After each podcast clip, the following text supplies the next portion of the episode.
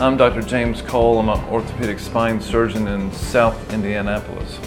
Spine surgery has become um, quite interesting in the past few years because we've gotten to the point that we're getting much smaller incisions and we found that that really helps patient outcomes. So we've gone from five or six inch incisions to inch or smaller incisions on some of the major procedures we do and the patients are staying in the hospital um, a day or two days or even less sometimes because of these new minimally invasive procedures. There are several procedures um, that are available now for the spine. A lot of them are not fusion surgeries, they're actually um, just decreasing instability like the X-Stop, which is an interspinous process device. It's not a fusion surgery, it's outpatient surgery, but it gives them the same benefit as the old decompression and it lasts longer. Um, we also do a lot of surgeries through the tubes. Um, discectomies that we used to do open, we now do through tubes, and it causes a lot less tissue disruption. And those are all minimally invasive surgeries.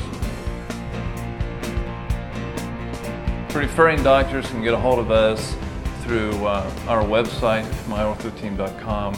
They can call us on the phone at 888-PAIN or 888-2560. We try to see patients within 24 to 48 hours, which is almost unheard of for spine surgeons. And uh, I see a lot of patients within a week and try to get them better. I have a lot of primary care physicians that call me directly and ask me about their patients or even call me before they send a patient to get appropriate studies before they come in so the patient's ready and almost halfway worked up before I see them so I can give the patient better information when they see me. I'm always happy to talk to the referring doctor after the fact too. There's many reasons why I choose to work at community hospital systems. One is they, they get me into the operating room quickly if I have a patient that has a, a need, um, such as a really tight spinal cord herniation or something that needs a decompression quickly.